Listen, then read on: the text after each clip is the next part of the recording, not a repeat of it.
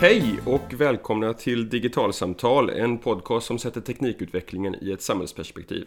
Jag heter Anders Thoresson och med mig har jag Carl Heath. Hej Carl! Hallå hallå! Hur står det till? Det är bra med mig. Bra! Man säga. Det var ju ett tag sedan vi spelade in eh, tillsammans i studion, så det är kul. Ja, det, det, ska bli jätteroligt. Och vi har tänkt att vi ska prata om röster idag och röststyrning utav tekniken runt omkring oss. Någonting som kommer ganska stort just nu. Det utvecklas och det förbättras och är väl på gång att, att stå inför ett genombrott. Vi tänker på digitala assistenter som Siri och Googles motsvarighet Cortana från Microsoft. Vi har Alexa från Eh, Amazon för att nämna några stycken. Och det här tänkte vi ägna dagens avsnitt åt. Vad, vad är det som gör att, att röst är ett sånt intressant gränssnitt för att kommunicera med datorer och teknik? Alltså till att börja med så kan man säga att rösten är ju det sätt vi människor kommunicerar allra mest på Eh, i, i vår omgivning. Så för oss så upplever vi ju röst som ett väldigt naturligt sätt att interagera med vår omvärld. Och föreställningen då att rösten är ett verktyg som också borde vara rimligt att kommunicera med datorer med eh, är ju inte helt avlägsen på det sättet. Och det är också någonting som vi har försökt experimentera med eh, under oerhört lång tid för att få till bra eh, gränssnitt med röst till datorer. Och då kan man ju tänka på både text till röst, alltså där jag skriver en text och så läser datorn upp den texten. Och eh, text to speech-teknologier har ju funnits ganska länge. Jag minns faktiskt väldigt tydligt första gången jag prövade en sån. Det var på ett industrimuseum i Göteborg på 80-talet där de hade en jättestor dator så man kunde skriva text till datorn och sen läste den upp det med amerikansk brytning. Och det lät helt skumt. Och man kunde sitta där länge och och experimentera. Och sen har vi den andra omvärlden, om, omvägen då, det är speech to text, att kunna liksom att datorn förstår vad man säger och omsätter det i text eh, som en dator kan läsa och Eh, bearbeta. Så det är liksom åt två håll, både att kunna framföra en text eh, med ljud och likadant att kunna tolka omvärlden. Och i båda de fallen så har det visat sig vara ganska svårt eh, att få till stånd en bra interaktion eh, genom åren. Det har krävts väldigt mycket datakraft och det krävts väldigt eh, välutvecklade algoritmer. Bara en sån sak som att förstå vad är det som egentligen sägs för innehåll eller kontexten? Olika språk. Det finns oerhört många utmaningar när det kommer till att kommunicera med rösten i relation till datorer. Men vad är, vad är det som gör att, att rösten är så attraktivt som, som gränssnitt överhuvudtaget? Pekskärmar, tangentbord och möss fungerar väl alldeles ypperligt? Ja det gör de ju. De fungerar ju oerhört bra. Eh, men det finns ju många situationer för människor där den typen av gränssnitt inte kanske är det bästa. Det är ett område där man har jobbat mycket med röst eh, och eh, teknologi. Det är ju eh, för, som stödverktyg för personer med olika typer av funktionsvariationer. Eh, där man av olika fysiologiska eller andra skäl inte kan eh, använda ett tangentbord eller så. så. Det har ju varit ett område men sen finns det ju många andra områden där man vill skapa meningsfull interaktion med en dator utan att för den delen behöva ha ett tangentbord framför sig. Det kan handla om olika typer av terminaler och system i öppna offentliga miljöer eller system som läser upp information, eh, eh telefonsystem som är automatiserade. Vi har ju säkert allihopa minnen av olika typer av såna här automatiska telefonsystem som är mer eller mindre underhållande och frustrerande. Så det finns ju mängder av scenarion där rösten som interaktionsmedium är, eh, kan ha ett potentiellt värde och det finns så många fantastiska sätt att misslyckas med det också. Vad, vad tänker du på då? Nej, jag tänker till exempel på de här allra första försöken att beställa tjänster på Eh, till exempel om man skulle boka flyg eller tåg eller något mm. sånt där. Och man eh, blir kopplad till en automatisk tjänst. Eh, och man säger så här, jag vill åka till Ängelholm. Och så säger den, du vill åka till Årgäng, stämmer det? Och så säger man nej. Och så försöker man säga vart man ska igen. Med allt mer högre grad av frustration i rösten som såklart datorn i ännu mindre utsträckning klarar av att förstå. Så det finns, ju, det finns ju många exempel tror jag som, på just eh, där det här faktiskt historiskt sett har varit, eh, inte liksom varit fina tillämpningar. Och som har ofta berott på, på tekniska utmaningar eller interaktionsutmaningar i att förstå sammanhanget som rösten finns och så vidare. Men där känns det som att den tröskeln är på väg över nu, eller hur? Ja precis och det är det som är spännande. Det är ju att de sista två åren eller något i den stilen så har många tjänster utvecklats som eh, helt enkelt är bättre att kommunicera med. Och det här har ju då framförallt skett eh, inom eh, de engelska språkmiljöerna.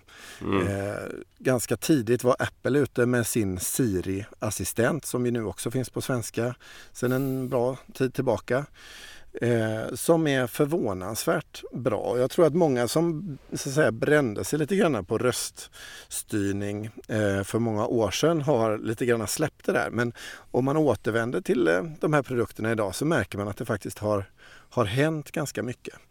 Eh, och, och, det finns ju många skäl till, till det. Och sen har ju, ska man säga, utöver Apple så har ju eh, Google en motsvarande tjänst som är ungefär eh, lika kraftfull och likadant med eh, med Microsoft eh, som har alla tre tjänster som mycket handlar om sökning eller informationsbearbetning utifrån en mobiltelefon. Primärt. För, för där, där, tycker jag du är inne på en intressant sak. Att, att det går ju också att använda det här, de här gränssnitten. Dels för att, för att ha, ha en längre kommunikation med datorn. Jag, jag, jag, testade för många år sedan när jag var reporter på Ny Teknik. Några av de här första dikteringsprogrammen som skulle förstå vad jag säger. Som skulle göra att jag skulle kunna skriva en artikel utan att använda tangentbordet. Och liksom i, i, i den typen av lång text Därför fungerade det inte överhuvudtaget då egentligen. Det, ble, det blev så mycket fel så att man var, det tog längre tid att gå in och rätta än bara tagit att skriva från hand från början. Men, men där, redan där nu så upptäcker man ju att, att idag funkar det betydligt bättre att diktera lång text. Men, men det, det riktigt intressanta är ju att ha ha datorn som ett, som ett gränssnitt, eller rösten som ett gränssnitt för de här mer korta interaktionerna när man tar om för datorn vad det är för information man letar efter och, och får ett, ett röst-ljudsvar tillbaka. Alltså man kan ju tänka sig i den situationen där det faktiskt visar sig att eh, att eh, det går att läsa in längre stycken text eh, eh och jobba med, med eh, rösten på det sättet så det är inte omöjligt att det att det kommer få eh, en mer framträdande roll än vad Nej, har haft. Men, men det är precis som du säger, hittills har det varit ganska svårt med de där komplexa längre texterna och det är också det där med att bearbeta texter. Vi är så vana och har så många tusentals timmars erfarenhet av att jobba med tangentbord att eh, det är svårt att överträffa det. Va? Men som du är inne på, de här mera korta eh, sätten att interagera där man ger datorn ett kommando eller en uppgift eller sådär. Det är framförallt inom det området där de här olika produkterna har visat sig bli eh, eh, allt mer kraftfulla kan man säga. Och det finns ju många skäl till det. Alltså, dels Moores lag, alltså datorerna har ju blivit snabbare och bättre vilket ju såklart gör att de kan förstå och tolka de här komplexa datamängderna som krävs på ett bättre sätt. Eh, men, men det kanske egentligen starkaste eh, bakomliggande kraften för, för de här röstsystemen nu det är ju molntjänster. Det vill säga att mycket av datan bearbetas inte i din lokala enhet utan den är i praktiken eh, bara ett lokalt gränssnitt för mm. en massa datakraft som finns på andra ställen. Så att du har eh, din eh, telefon eller, eller din enhet som du pratar till och som sen eh, interagerar med många olika typer av molntjänster för att erbjuda den typen av komplex information som, som de kan erbjuda då. Så att det, du säger för att sammanfatta det är ju egentligen att, att, det handlar om två saker. Dels att vi har blivit bättre på att göra eh, tekniken som, som tolkar vad, vad vi säger. Men också med den, den, ständiga internetuppkopplingen kan komma åt information i en, i en volym som gör det intressant att bygga den här typen utav, utav tjänster för de här snabba korta kommunikationerna. Eller för att styra och hämta information från, från stora databaser och så vidare. Ja, men precis, absolut så. Och det är också det som, och något som också drivit på här det allra senaste, det är ju att olika företags olika eh, affärsmodeller, och det kommer vi tillbaka till lite senare, de, de eh, har gjort också att konkurrensen har ökat när företag ser att eh, här finns det en marknad som man kan gå in i. Och, eh, vi kan ju kanske glida in på det hållet, men en av de produkterna som i USA har kommit och mm, till mångas förvåning blivit en stor storsäljare. Det är eh, företaget Amazons röststyrningsenhet som heter Echo. Eh, den här Amazon Echo-prylen, eh, den är en eh, cylinderformad högtalare på kanske 25-30 cm hög. Och där sker all interaktion med den i princip med rösten helt och hållet. Den har ett, en uppsjö av mikrofoner som hela tiden ligger och lyssnar på eh, kommandon som eh, man kan säga till den eh, och när den sen interagerar tillbaka. Och Amazons utveckling av det här har varit ganska omfattande och i takt med att den har blivit populär så har de också puttat in fler personer. Nu har, sa Jeff Bezos, VD på Amazon här vid en intervju, eh, inte alls eh, särskilt länge sedan, att de har nästan tusen personer som jobbar med röststyrningsarbetet eh, och den här produkten Echo. Så, så eh, det är verkligen en stor satsning från eh, det här väldigt stora eh, företaget som ägnar sig åt väldigt mycket av försäljning. Eh, en stor internetförsäljare eh, men också har väldigt många molntjänster. Så just kombinationen moln och försäljning är det som har drivit dem i det här. Eh, och jag har en sån här eh, Amazon Echo i eh, studion. Ja, vi har en gäst i studion idag också. Ja, precis. Mm. Och man kommunicerar med Amazon Echo genom att prata med den och eh, den, man kan ha, den har ett par olika tilltalsnamn man kan välja. Eh, det vanligaste är att den heter Alexa. Och eh, det är det namnet som jag använder för att eh, be om information helt enkelt. Så vi kan ju börja med att fråga eh, den här eh, cylindern lite om sig själv. Kan vi se hur den svarar på det. Alexa, tell me a little bit about yourself. I'm an Amazon Echo. designed around your voice. I can provide information, music, news, weather and more. Så det är mycket på det här sättet som man kommunicerar med den här cylindern. Eh, och tanken är att man har den i köket eller i vardagsrummet och eh, man kan på ganska långt avstånd kommunicera med den. Och till exempel om man står vid eh, eh, kylskåpet och inser att man vill köpa mjölk. Eh, tänker sig Amazon att man eh, gör så här. Eh, Alexa, add milk to my shopping list. I've put milk on your shopping list. Och då hamnar ju den här produkten från Amazon rätt i shoppingvagnen och eftersom man då har ett avtal med Amazon som Echo-ägare så eh, kommer det här eh, levererat till dörren med same day delivery ofta i många ställen i USA. Så det här blir ju en ganska kraftfull tjänst att ha rakt in i, i köket eller sådär. Men vilken typ av tjänster eh, går den att, att koppla till, är, fungerar den bara med Amazons egna tjänster eller har den, är den en del i ett större ekosystem? Eller rättare sagt, vill den vara ett nav i ett större ekosystem? Alltså Amazon har väldigt stora ambitioner här. De eh, släpper ut nya integrationer med nya tjänster precis varje vecka. Och bara på något halvår här så har det nästan över tusen nya integrationer kommit. Så det finns kopplingar till precis allt möjligt. Så en ganska vanlig koppling som Eh, det händer att man använder när man har den här i närheten. Det är ju med Wikipedia-tjänster och då märker man ju knappt av att det är det man interagerar med. Så om jag till exempel skulle fråga Alexa, what is the Titanic? RMS Titanic was a British passenger liner that sank in the North Atlantic Ocean in the early morning of April 15, 1912, after colliding with an iceberg during her maiden voyage from Southampton to New York City. Så i det här fallet så har jag ju en interaktion med Wikipedia fast jag märker liksom inte riktigt av att det är det jag har. Och den har många sådana tjänstekopplingar, till exempel musikkopplingar. Så jag kan säga Alexa, play Mozart on Spotify. Playing Wolfgang Amadeus Mozart from Spotify.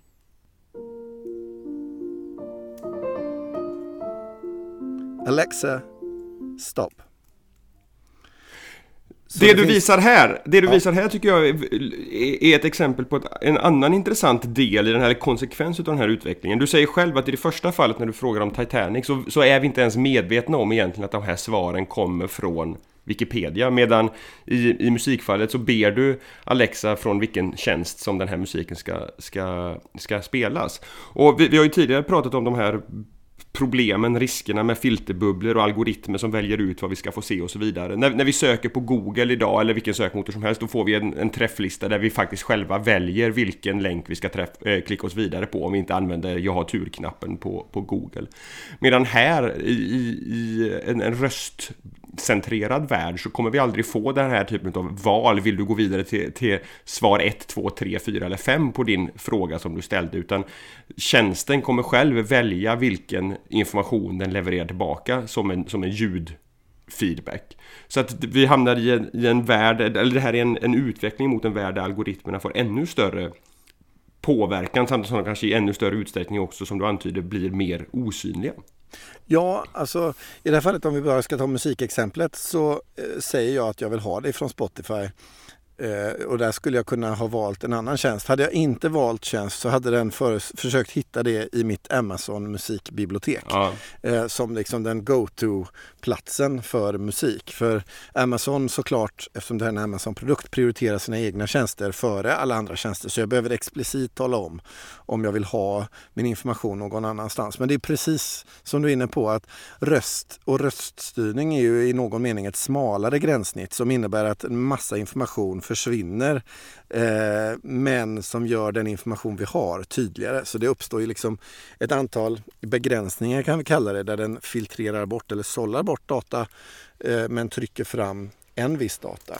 Mm. Och det gör ju att man inte riktigt ja, jag vet ju inte varifrån eh, informationen kommer. Så till exempel har den en ganska fin väderfunktion. Uh, Alexa, what is the weather for Gothenburg? Alexa, what is the weather for Gothenburg, Sweden? Currently, in Gothenburg, Sweden, it's 15 degrees with clear skies and sun.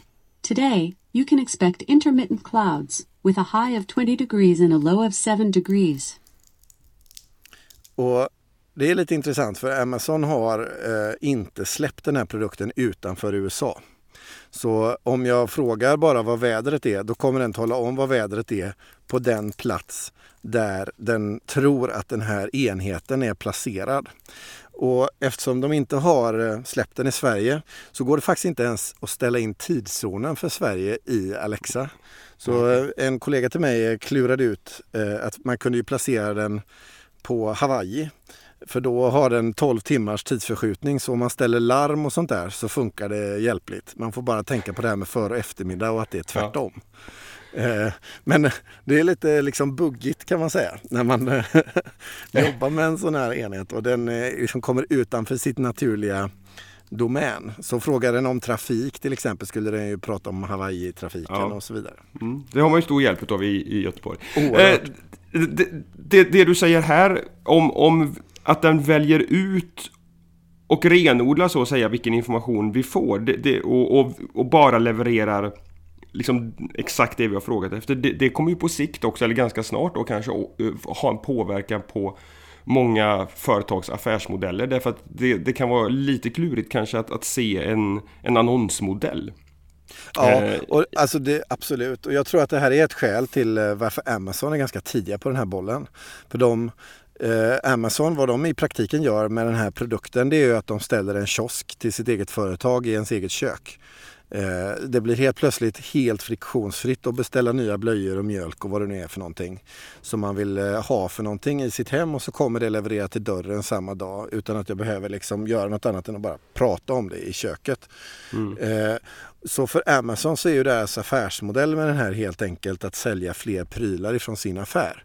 Eh, för Google till exempel så har ju de en affärsmodell av att sälja annonser. Och nu har Google alldeles häromveckan på sin eh, stora utvecklarkonferens gick de ut och sa att de kommer ta fram en eh, konkurrent till Amazon Echo. De var till och med ganska explicita när de pratade om det här och liksom gav en liksom nickning till, till Amazon för att de har lyckats med någonting ganska intressant. Men det är precis som du är inne på, för Google är det ju inte alldeles uppenbart att sådana här tjänster är bra utifrån hur deras nuvarande affärsmodeller ser ut eftersom man just inte ser eller hör eh, något annat än den information som man explicit begär och att man tror jag skulle uppleva det som ett betydligt större intrång om man blev serverad med reklam genom sin röststyrningsenhet i köket. Det är ju någonting som Amazon inte behöver tänka på. Nej.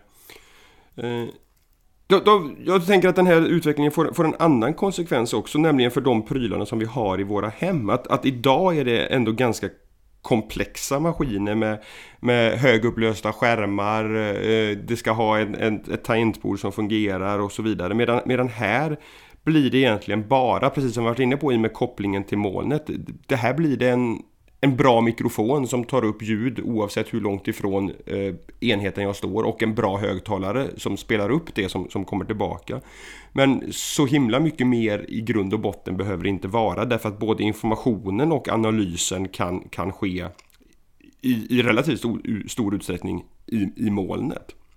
Ja, men precis, det gör ju att liksom, hur våra prylar ser ut i hemmet, om det skulle visa sig att det här blir ett liksom, eh, stort eh, område med olika typer av röststyrda prylar så har det ju absolut en potential att förändra hur våra mojänger ser ut i våra hushåll men också hur vi interagerar i offentliga miljöer eller hur vi interagerar i olika typer av kiosker eller på andra sätt eh, där man ska köpa olika saker eller vill ha olika grejer av olika slag så kan man mycket väl tänka sig att eh, interaktionsmodellerna kommer att se annorlunda ut i takt med att de här eh, systemen blir bättre och bättre på att prata med helt enkelt. Men det, man kan ju också tänka sig att de här prylarna, vad, vad kostar en, en Echo? En Echo kostar ungefär 1 500 kronor idag. Ja, så det är ju inte det... en jättedyr produkt i relation till vad man, för den har ju en oerhört fin högtalare. Så eh, för många i USA där det står mellan att köpa en bluetooth-högtalare för musiken i köket eh, av något slag som är trådlös och så eh, uppkopplad så är ju det här ett ganska intressant alternativ för den, den gör alla de sakerna men erbjuder också en mängd andra tjänster. Men det innebär att man på sikt kan tänka sig att, att priserna kommer gå ner och vi kommer ha sådana här enheter i, i varje rum hemma, inte bara i köket utan i vardagsrummet för att det lätt kunna lägga till filmer på, på titta senare-listan och så vidare.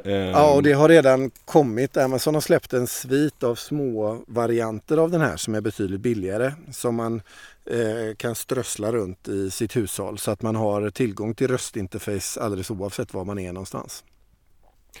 Vilket leder mig till den, den liksom frågeställningen som, som också svävar över det här, nämligen integritetsaspekten. Det innebär att vi kommer ha eh, molnuppkopplade mikrofoner i våra hem som, som hela tiden, för, för det, det, är ju en förutsättning här för hur de här ska fungera, nämligen att de lyssnar på det som händer runt omkring dem hela tiden, annars har de ingen möjlighet att reagera på det här kommandot som är Hej Alexa. Ja men precis. Eh, och, och där är, ju frågan, hur, hur kommer världens konsumenter ställa sig till det? kommer det här liksom Kommer företagen få brotta, brottas med en, en, många frågor kring integritetsaspekter på det här tror du innan, innan de kan få ett stort genomslag? Jag tror faktiskt inte det. Jag tror att eh, eh, tillgänglighet och enkelhet i, och, och liksom nyttan av produkten kommer att eh, stå över de individuella integritetsbehoven hos de allra flesta. Eh, som vi har sett i så många andra fall eh, där olika typer av tjänster eh, kränker eller utsätter vår integritet för utmaningar så tycks det som att den stora merparten individer i samhället ändå ser många nyttor med saker och ting och därför väljer att, att eh, använda de här produkterna ändå. Eh, jag menar ta till exempel med en sån sak som Google och sökning. Alltså, det finns ju ingen som känner oss så väl som Google utifrån vilka frågor vi ställer till Google hela dagarna.